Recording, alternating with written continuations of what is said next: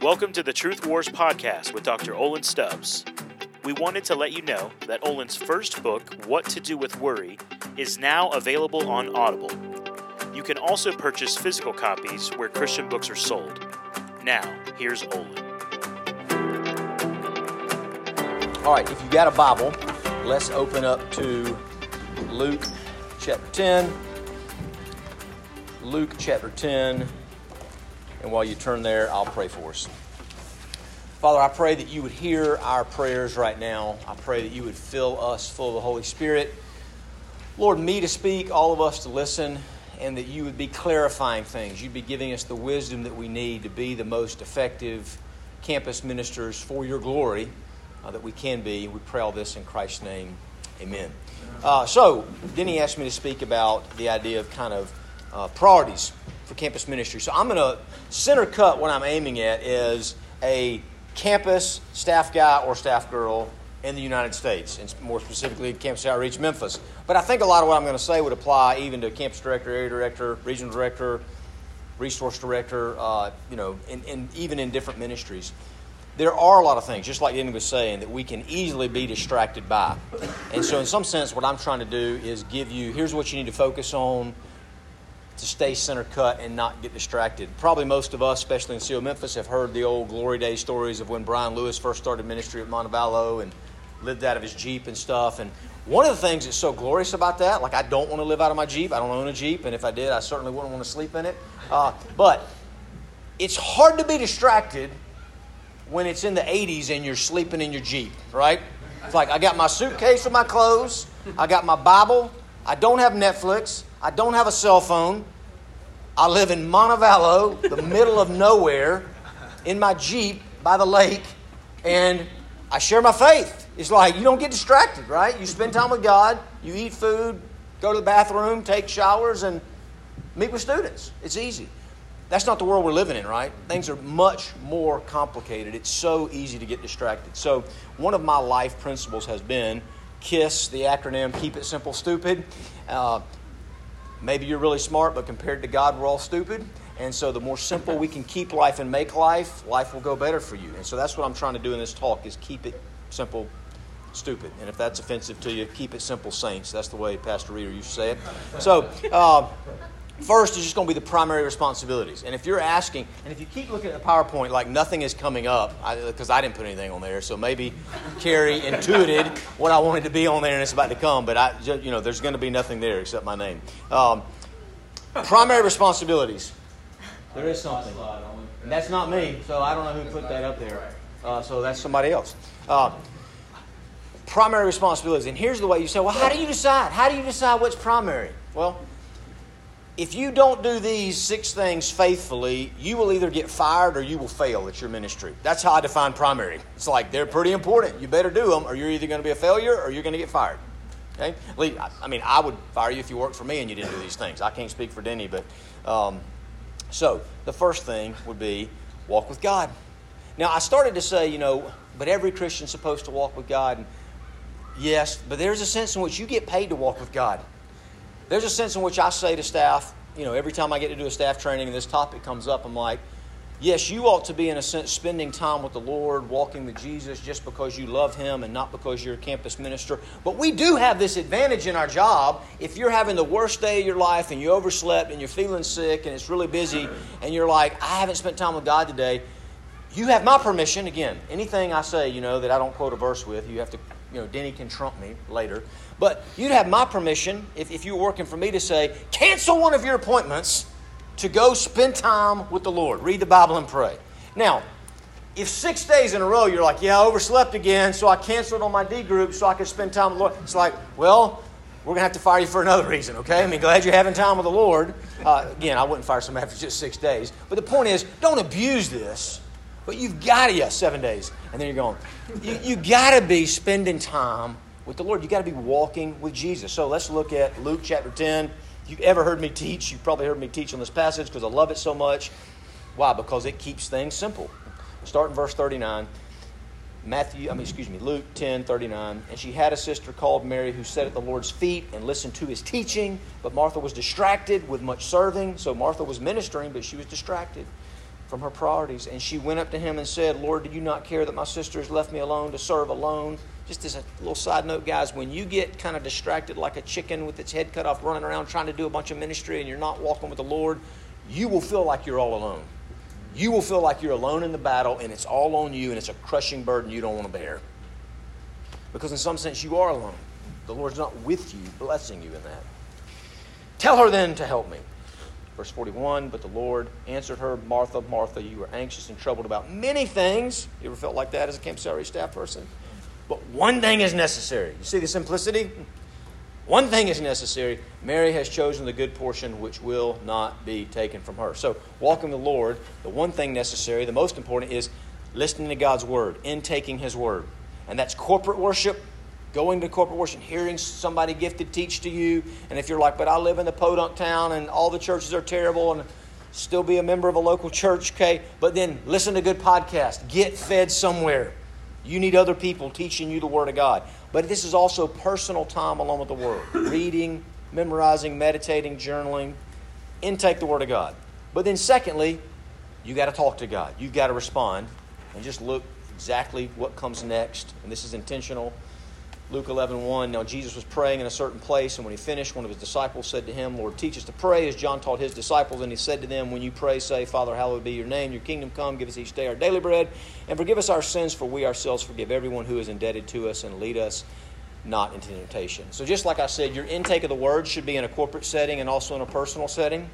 Your talking back to God should be in a corporate setting. There should be corporate prayer times in your life, but it should also be personal. Jesus was praying all by himself. But then when they said, teach us to pray, notice that he teaches them about corporate prayer, right? It, it's give us, give us, it's plural, give us each day our daily breads. So uh, worship in your personal prayer life. There's worship, Lord. Honor yourself. In your personal prayer life, there's kingdom expansion, thy kingdom come, right? Matthew nine. The, Jesus taught on prayer a lot, a lot of principles like this, a lot of parables. There's only two places where Jesus told us like something super specific to pray. And one of them is in Matthew nine when he says, pray for laborers. Pray for laborers to be raised up and go into the harvest. Okay? Um, your daily needs, most basic stuff like food, money, support, whatever it is. Pray about forgiveness. He's a relational God. We're a relational being. That ought to be a big part of our prayer life. I'm sorry I sinned against you yesterday. Please forgive me. Pray about your horizontal relationships. Help me be a merciful, forgiving person to all the people that get on my nerves, on my staff team and students and all that kind of stuff. And then pray for protection. I'm going out into the battle today, Lord. Lead me not into temptation. This is good for a hundred reasons, but maybe specifically, we're talking about ministers here, so that you can really lead from overflow. Right? I mean, I had a discipleship group last week, and we're talking about we've been learning, and part of what I would say is, here was the verse that stood out to me the most. And it wasn't because I did the D group book that we're doing. Right? Because I already did this D group book that we're doing like two years ago. But it was just like, let me just tell you what's happening in my personal time alone with the Lord, because I'm still meeting with God on a daily basis. Right? And then when there's times when I get convicted, if I'm like, I'm not sharing my faith enough. If I go to my disciples like, hey, you know what, I didn't, hadn't been sharing my faith enough. I want to set kind of a more stretching goal this semester. They probably need something like that too. Or if I hadn't been memorizing Scripture enough and I get convicted, I'm like, you know what, I'm going to commit to memorize this passage. That'll You just lead out of overflow. Lead yourself well spiritually, and leading other people will come fairly natural. I'm not saying it always works that way, but it sure helps. So that's all your first priority. The second one would be report to slash follow your supervisor. Everybody has a supervisor. For Denny, it might be the board. For the rest of you, it's probably just one campus outreach person. Follow them, report to them. Everybody flip to Hebrews chapter thirteen. Hebrews chapter thirteen, verse seventeen. Verse I think most of us will be familiar with. Very end of the book. Hebrews chapter thirteen, verse seventeen. Obey your leaders and submit to them, for they are keeping watch over your souls as those who will have to give an account.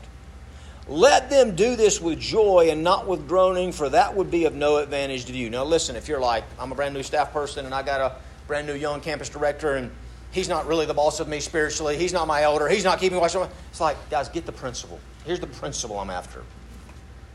Look at the second half of the verse, that second sentence. Let them do this with joy and not with groaning, for that would be of no advantage to you.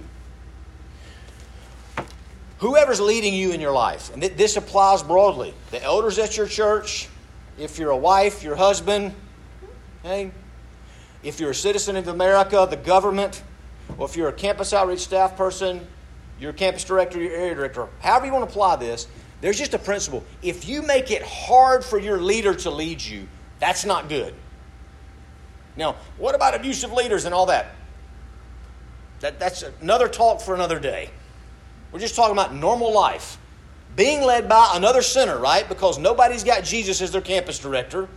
So don't have the standard, well, if he'll be perfect, then I'll follow him.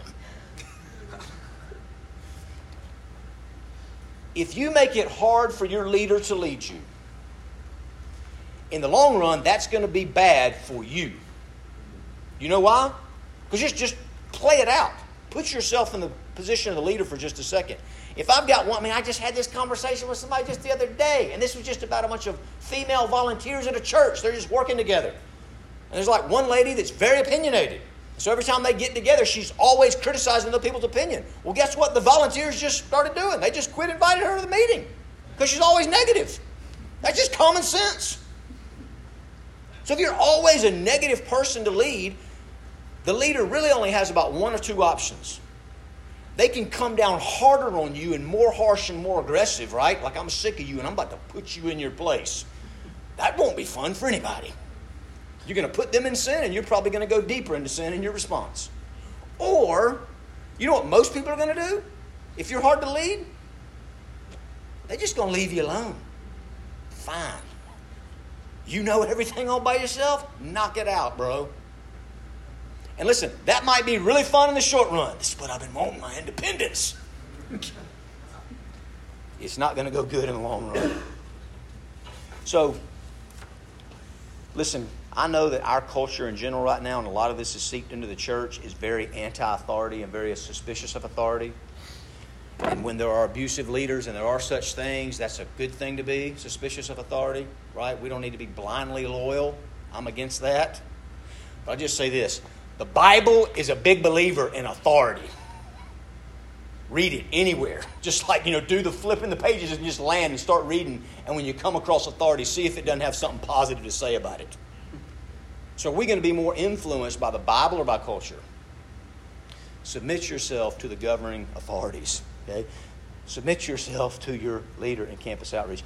And now listen, you're like, what exactly do you mean? I mean like this. Let's just say that your area director is like, I want you to send me a written email report every Friday by five o'clock. And you're like, but I don't like email. I didn't grow up on email. I'm more of a text person. I just like phone calls. Can't it be relational? At some level, it's like, man, get over yourself. Send in the freaking weekly report. It's not that hard.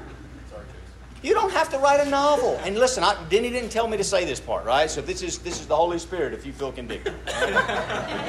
I'm just saying, figure out what is how, how can I be the best follower of my leader? And then adapt. That's that's wisdom. That's humility. It will go better for you in the long run. The main reason is God likes humble people. He loves everybody. He likes humble people. He blesses humble people. James says there's a greater grace for humble people. I don't know about you. I'm a fan of grace. If there's a such thing as in the Greek, mega grace, I'd like to sign up for that. And the way you sign up is you get humble. And maybe the most practical, listen, is, oh, I am humble before God when it's me and Jesus in the closet. Good for you. Real humility is you live that way in front of other people, right? Okay. Third, lead your direct reports and or student disciples. So you got students you're discipling, your key men or key women or whatever you want to call them, right? Invest in them. Disciple them, mentor them. If you have staff people that you're leading, they are your primary disciples. Invest in them, lead them. I mean, Matthew four nineteen, come follow me and I'll make you fishers of men. First Corinthians eleven one, imitate me as I imitate Christ. eight to ten tends to be about the max that you can do and do well, whether that's staff and or students. But now what I'd say here is figure out the way that they most need to be led and try to adapt to lead them in the way that they both they best receive truth and training. Now, some of you be thinking, Wasn't that a contradiction? You just told the leader to adapt to the follower. Now you're telling the follower to adapt to the leader. Just imagine if both were doing that. If the leader was trying to say, no, no, no, I, I want to humble myself and try to meet you where you're at and minister to you according to your capacity. And the follower saying, no, no, no, I, I want to meet you where you're at. Now you're cooking with Crisco, right? Now things go good when you have that. I mean, that's how a great marriage works. The husband's like, no, no, no, I, I want to bend to you. Female, I don't fully understand you, but I'm trying, and I and I love you, and I like you, and I and even when I don't understand you, I'm going to press into the mystery and try to meet you where you're at. And if the wife is like, I understand you all too well, this whole keeping it simple, stupid thing, you're knocking that one out of the park, right? And I don't like all that I understand about you, but I'm going to try to humble myself, and that's when you have a great marriage.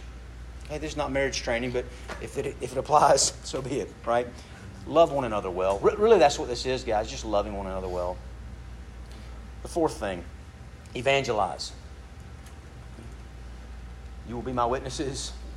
Acts one eight, Great Commission, go make disciples, Matthew twenty-eight eighteen. I mean, guys, and, and listen, even if you're like, no, no, I'm full-time in the office. Okay, great. I don't have any time to go to campus and share my faith. That's fine. Got people in Birmingham in the office like that. I do believe every Christian is supposed to be an evangelist. That's just a pattern in the book of Acts. Andrew meets Jesus, goes tell Peter. Crazy demoniac gets saved. Maybe he's been saved and wearing clothes for two hours. And Jesus is like, go home and tell everybody what God did for you. That's just a pattern. So you're like, no, no, I'm an introvert. I don't like people. I do spreadsheets. That's fine. Just have one person in your neighborhood or something you're talking to about Jesus. Because it's commanded, it keeps your heart soft, it will help you identify better with the other staff that are on the front lines that are sharing their faith all the time. And if you're a front line, campus director, campus staff, guys, always keep your foot in the grassroots. I don't care. You're like, no, I already have eleven disciples. You said ten. I'm stretched too thin. I can't do it. And eleven disciples, and how could I do evangelism too? You better find a way, especially in college ministry. Right? Because the cycle is four years, you're starting over. And most of us don't like, understandably so, the penetration phase, where it's like we're going to a brand new campus, a brand new fraternity house, a brand new dorm, a brand new football locker room. You don't know anybody, you got to start from scratch. I mean, there can be something exhilarating, but there's a lot of downside to that, right? Find the best target group you can on campus. Y'all know the whole racquetball illustration, right? I think Brian invented it. If he didn't, he, he took it over and made it his own, okay? And it's a great illustration. It's easier to – you can be a terrible athlete who's never played a racket sport, and you play racquetball, and if you just run hard, you can survive, okay? If you are a terrible athlete and you never played racket sport before and you go play tennis, it's going to just be a wasted day, and the other person won't like you.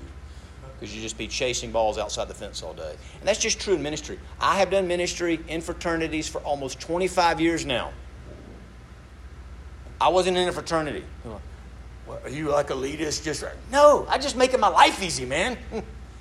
It just works. I, I do a lot of this now. I'm traveling different places, but I'm still able to go to Sanford University and share the gospel on somewhat a regular basis. You know why? Target group. Racquetball. Fraternity. I've been a part of this fraternity now more than anybody else on the campus because I've been there for like nineteen years. So it didn't matter if they got a seventh-year senior. I've almost got his time there tripled. I'm an establishment. They think they have to invite me to Bible study. They don't know they could cancel me anytime they want to. Get a target group, man. Make your life easy. Fifth priority. Raise and manage your finances. Luke chapter sixteen. Let's flip back there. Jesus talked about money a lot. Money is important. It's not the most important. But you have to have money to operate on planet Earth. I don't care how super spiritual you are. You got to have money. You got to have money to do this ministry. And just... if your budget is not in the black, meaning you don't have a deficit, you got money, you got excess, for most people, whether it's Denny or your board or the elders or whoever, your, or your parents, right, they're still checking in on you, when are you going to get a real job and how much money you make and all that kind of stuff, it's very hard for them to celebrate your ministry if your money's terrible. No, no, no, I led twenty people to Christ last month. Yeah, but you're ten thousand dollars in the hole. So praise the Lord, we'll celebrate that later, maybe in heaven. But I'm worried about you're about to wreck our whole region's finances. That's just, it shouldn't be that way. It is that way. And you're not going to change it. The person with the ten thousand dollars deficit. We should be more spiritually minded. Nobody wants to listen to you about money. Luke chapter sixteen, starting verse ten. One who is faithful in a very little is also faithful in much. One who is dishonest in a very little is also dishonest in much. If then you have not been faithful in the unrighteous wealth, who will entrust to you the true riches? And if you have not been faithful in what is another's, who will give you that which is your own? No servant can serve two masters, for either he will hate the one and love the other, or he will be devoted to the one and despise the other. You cannot serve God and money. The point is this. You're like, but I want more spiritual influence and more staff reports and more leadership. And you, you got to at least be like neutral with your financial management. You don't have to be a genius. You don't have to be a full-time financial advisor and look at all the different four oh one k's and tax-sheltered annuities. And that. I'm not saying that. But raise as much money as you're allowed to raise and you're able to raise. And then get paid as much as you're allowed to get paid and you're able to get paid. And then all the benefits they'll offer you, max them out. As much as you're allowed to, as much as you're able to. Why? Because I want everybody to get rich in campus outreach? That's not going to happen, right? Not compared to the people we're doing life with. You're not going to get rich in campus outreach. But you can make a good, decent living in campus outreach. I just, gra- I just, I just rolled my first one off the payroll. twenty-two, graduated college. He's on his own. Praise the Lord, free at last, free at last. And but you can do it. You can send them to private schools, you can send them to colleges, and you can do it and not be crazy in debt. But you can't do it and be lazy with your support. Take the responsibility, raise the money, manage the money. Okay? And guys, listen, I didn't like support when I first started. I don't love support now.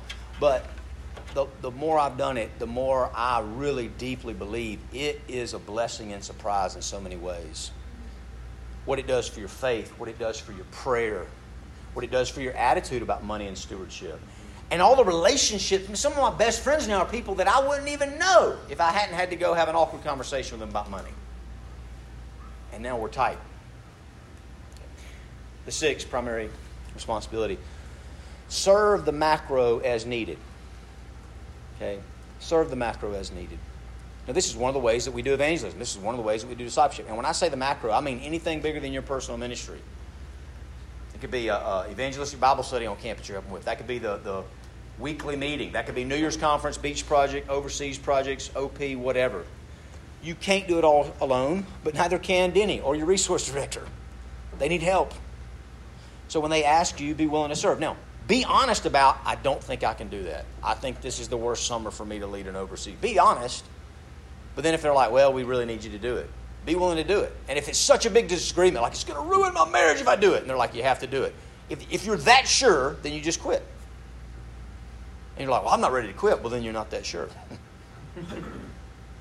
Right? Go back to follow your authorities well. But be honest. Push back if you need to. But real servants are humble and willing to serve. They're team players. Now, if you do all six of those things and you do them, not perfectly, but well and faithfully, consistently, you will be a good staff person. You will be. Now, those were all the primary things. You can stop there. These are the secondary things. Patrick Lencioni, great kind of leadership consultant, he says, if everything's important, then nothing is. In one sense, you could say, well, but everything's important to God. He cares about, right, the, the birds and the sparrows, yes, but some things are more important than others, right? Jesus even said, one thing is necessary. Jesus said, here's the greatest commandment, here's the second. Jesus does priorities. We should too. So these are secondary priorities. These are important, but not necessary. You don't have to do these things, and you can still be a good staff person and not get fired and not fail. Make sense? But they're important. So you're like, but I want to be a great staff person. Okay. Here's your secondary thing. Develop yourself. Even Jesus, Luke two fifty-two, right? Grew in wisdom, stature, favor with God, favor with man. And, I, and I'm mainly here I'm talking about wisdom development. Becoming a better teacher or a better leader or taking some seminary classes.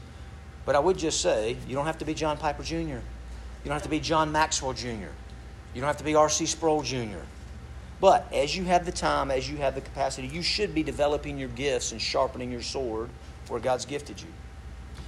Second, secondary priority is being an apologetics expert.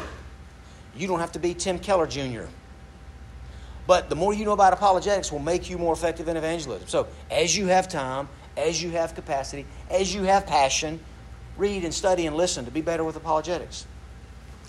Ethnic diversity expert. You don't have to be Brian Loritz Junior It's really important, but everybody can't do it. But as you have time, as you have gifts, as you have capacity, as you have passion, yeah, spend time reading, studying, developing that area, right? It's confusing. It's hard, but it's worthy gold. But everybody can't be an expert. Fourth, world vision expert. You don't have to be David Platt Junior But this is uber important. It's close to God's heart. Some of you may press back. We want everybody to be a world Christian. I do too. Prayed for some unreached people groups and persecuted church in Africa and some of that this morning. But if you're like, I didn't, I didn't, I ain't shared my faith on campus in a while. It's like, let's put off the career missionary talk and let's just share the gospel with one sorority girl this week. How about that? Um, we launched a guy one time to start a new region, and you know, good city, good church, good campus, good team. But every time I'm talking to him, he's like, "Man, I, I just," I'm like, "What have you been spending time on this week?" He's like, well, I'm, "I'm trying to make some uh, connections with churches for like mobilization, and uh, I'm looking to hire a women's shepherd, and looking to hire a mobilization expert." And I was like, "Do you have any women on your staff right now?" No. Maybe you should hire one female before you get a women's shepherd. Uh, have you led any freshmen to Christ yet? No. Well, maybe you should not think so much about a mobilization expert for seniors. Maybe you should lead. Just this is about, guys, don't get the cart before the horse. Okay. Fifth, secondary priority. You don't have to be an alumni mobilization expert. You don't have to be Steve Shadrack or Todd Aarons Junior This is really important, especially if you're discipling seniors, help them. And if you're like, I don't have capacity to help them, find somebody else that can help them, right? Just network them. And you say, but you know, the longer you're in ministry, you have more alumni out there. And you're like, but I love them. How do I minister to them? Here's just my rule of thumb is I try to respond when they initiate to me. Does that mean I never initiate to an alumni? No, because sometimes I'm like, I miss so-and-so. I like that dude. I hadn't talked. I wonder what he's doing. Just call him. That's fine. But don't feel the burden like you have to call all one hundred of your disciples that are out around the world now. It's not realistic. You're a college minister. But I would say if they're initiating you, hey, man, can I talk to you? Find time to talk to them. I think that's realistic. And then the sixth one, and I might get some pushback here, secondary priority is serve the local church. I'm a fan of the local church. You should be a member of the local church. You should be a faithful member of the local church. But if you're maxed out in your capacity as a campus outreach staff person and you feel like the waterline is right here under your nose and you're about to drown, you don't need to be leading the evangelism seminar at the church. When I was campus staff, campus director, area director, living in Florence, Alabama at the University of North Alabama, there were times where the church would ask me, can you do this? And I really wanted to because, I mean, realistically, it's like I probably am the best person to do some evangelism stuff. Not because I'm an expert in evangelism, just because I'm the paid evangelist in a little tiny church. But it was like, I, no, I don't. I'm, we're pioneering a campus. I, any extra time I need needs to go back onto the campus. I'm going to be at church. I'm going to be a faithful church member. I'm not going to help serve right now. Now, I do a ton of serving at Priorwood because I'm in a different role and season and capacity. It makes sense? Okay? As you can, serve the local church. But if it's taking you away from your priorities, just be a faithful member of the local church. Now, do enough staff trainings at some point, I'll... It's almost always like one person will pull me aside and we're in this small church and, man, they don't value my gifts and they're not inviting me to enough meetings and they don't give me enough opportunities. And what I honestly want to say is Be happy they don't value your gifts. Spend more time on the campus. That's what you're getting paid to do. If, you, if you're a campus outreach staff person that has all this time for ministry on the campus, and you're complaining about you don't get more opportunities in the church, either maybe you're in the wrong job and you need to leave, because maybe God's calling you to work in the church, and, and, and that could be a good thing, or you got some hard idols, right? Because it would be a little bit more prominent if I could teach Sunday school in front of all the old people and they could see how smart I am. That's not what you're getting paid to do. If they ask you to do it, do it. Great. But don't whine that they're not asking you to do it. You're like, but I want to teach more. Go teach on the campus. We don't have weekly meetings right now because of teach another evangelistic Bible study. Go back to the campus. I mean, when in doubt, guys, spend a lot of time with Jesus and spend a lot of time with people. And for campus ministers, by people, I mean fellow campus ministers and students. And if you just do that, good things will happen. Let me run through some very, very fast heart perspectives. Okay, and then I will land the plane here. Dawson Trotman said, methods are many, principles are few, methods always change, principles never do. So here's some principles to put these perspectives and priorities into practice. Okay? Psalm one oh three, just, just jot these down and just listen. I'm going to read it quick, quickly comment. Don't necessarily try to follow me if you want to go back. And they're all kind of famous passages. Psalm one oh three, starting verse twelve, as far as the east is from the west, so far does he remove our transgressions from us. As a father shows compassion to his children, so the Lord shows compassion to those who fear him. For he knows our frame. He remembers that we are dust as a man. As for man, his days are like glass. He flourishes like a flower of the field, for the wind passes over it, and it is gone, and its place knows it no more. But the steadfast love of the Lord is from everlasting to everlasting on those who fear him, and his righteousness to children's children, to those who keep his covenant and remember to do his commandments. Guys, God knows our sins. He knows our weaknesses. He knows our frame. You're working for your daddy. I talked to a friend of mine yesterday. His son just graduated too. His son is working for him, right? Pros and cons of that setup. But he's like, yeah, at first, like he wasn't waking up on time. He wasn't coming to work. And so the dad just fired him. Of course not. The dad worked with him. He's coaxing him. He's, he's, we, we get to work for our daddy. Yes, it's a job. Yes, there are duties. Yes, there's, but he's our dad. He knows how weak we are. He knows how. So think of it like you're working for your daddy. You're working for the best daddy in the universe. So in some sense, the pressure's off. Psalm one nineteen, one oh five, thy word is a lamp to my feet, a light to my path. God will show you the next step that you need to know to be faithful. We said, but hey, I'd like to know steps two through infinity and beyond. And God says, you want to know step two? Take step one. That's faith. Be okay with that. Proverbs chapter thirty, verse seven through nine. Love this passage. The only prayer in the book of Proverbs. Two things I ask of you, deny them not to me before I die. Remove far from me falsehood and lying. Give me neither poverty nor riches. Feed me with the food that is needful for me, lest I be full and deny you and say, who is the Lord? Or lest I be poor and steal and profane the name of my God. This is about money. The guy's wise to say, don't make me too rich. I might forget you. Don't make me too poor.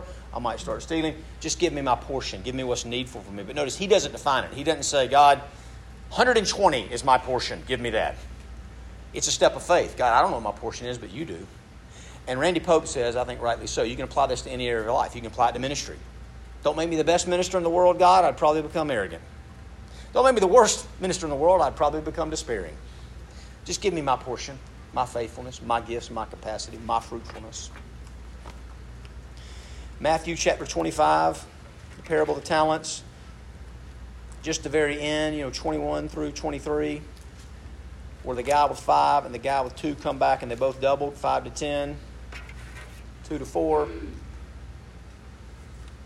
And in verse twenty-one, his master said to him, well done, good and faithful servant. You have been faithful over a little. I will set you over much. Enter into the joy of your master.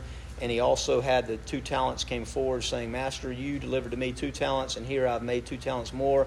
His master said to him, well done, good and faithful servant. You have been faithful over a little. I will set you over much. Enter into the joy of your master. In the English, in the Greek, what the master slash Jesus said to the guy with five that made ten total and the guy with two that made four totals, he said the exact same thing. Enter into the joy of your master. Die to the comparison game, guys. If this guy's a better evangelist than me, don't be mad that he led more people to Christ. Were you faithful? Are you being faithful? If the goal is, I want the joy of Jesus. I want to please Jesus so much that it's like it spills over. It overflows out of his heart into mine. That's what we want. Just be faithful. It's not a comparison contest. Learn from others, right? There's healthy ways to compare and contrast where you're learning. But when it's the compa- when it's the comparison game where I'm trying to win, deadly. Because when you think you're winning, you're going to be arrogant and nobody's going to like you. Including God, still love you, right? But he'll humble you. God humbles people that don't humble themselves. And when you're doing terrible, you're going to feel like a loser. You're going to be despairing. And you probably just quit. Be faithful. Stay in your lane. Almost done. Galatians chapter six, seven through ten.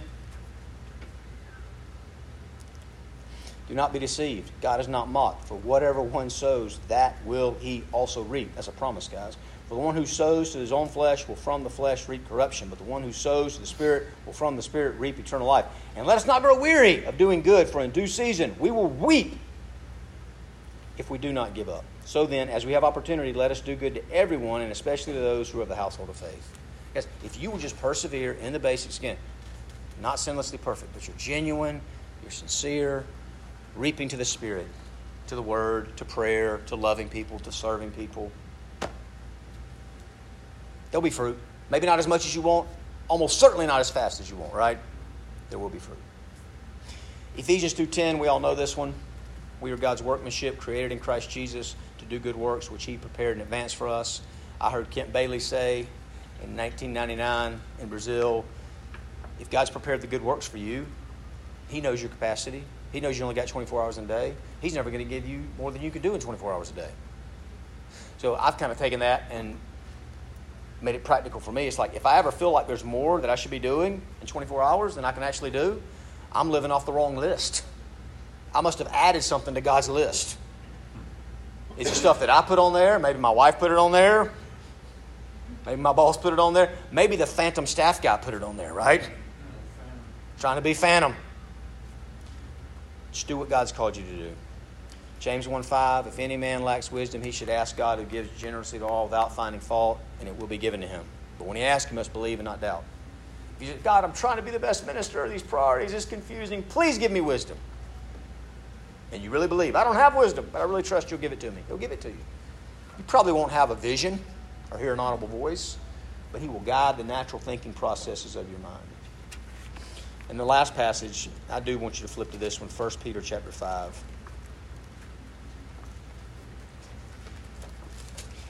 And, and let me just say, you know, I, I said in there, God likes humble people. God doesn't like proud people.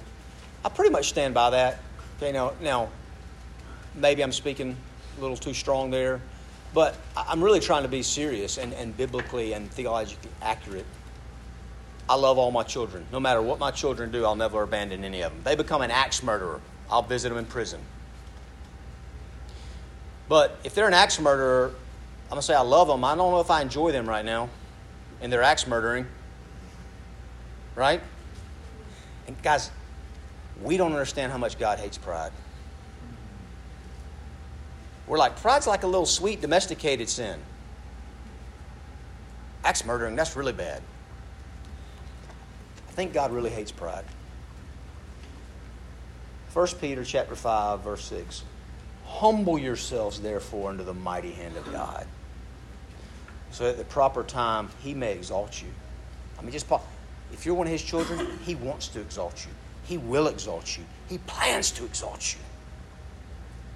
When? I don't know. It might be tomorrow. It not, might not be for one hundred twenty years from now after you're already dead, and he'll exalt you in heaven. You okay with that? Whole life suffering.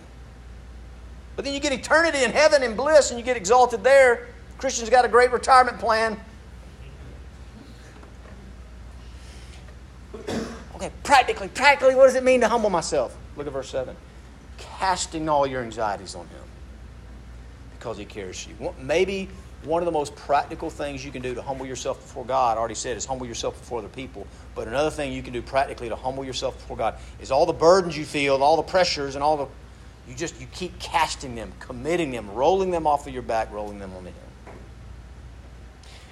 Now, the key to that working, though, is that last little phrase, because he cares for you. Do you really believe it? In the basement of your heart, not in the top of your head, right? We all got it there. We've all given a talk on it. But the difference in our head knowledge and our heart experience is often way too big of a gap. Do you feel and know God does care for me? Even in my sin, even in my rebellion, he cares for me. Compassion, the Father, he's chasing me. And the main way he demonstrated it was in Christ coming down, humbling himself in front of us to save us so that he could be exalted, but we also get exalted with him. And as we kind of follow him in that pattern of being willing to humble ourselves, love people, serve people, in the proper and right time, we'll get exalted, not because we deserve it, but because he bought it for us. And it's worth the wait. Let me pray. Lord, please make us into these type of ministers. In Christ's name, amen. Thanks for listening to this episode of Truth Wars with Doctor Olin Stubbs. We want to remind you to please leave a review for this podcast wherever you listen, and to share this podcast with any friends or family that you think may be blessed by Olin's teaching.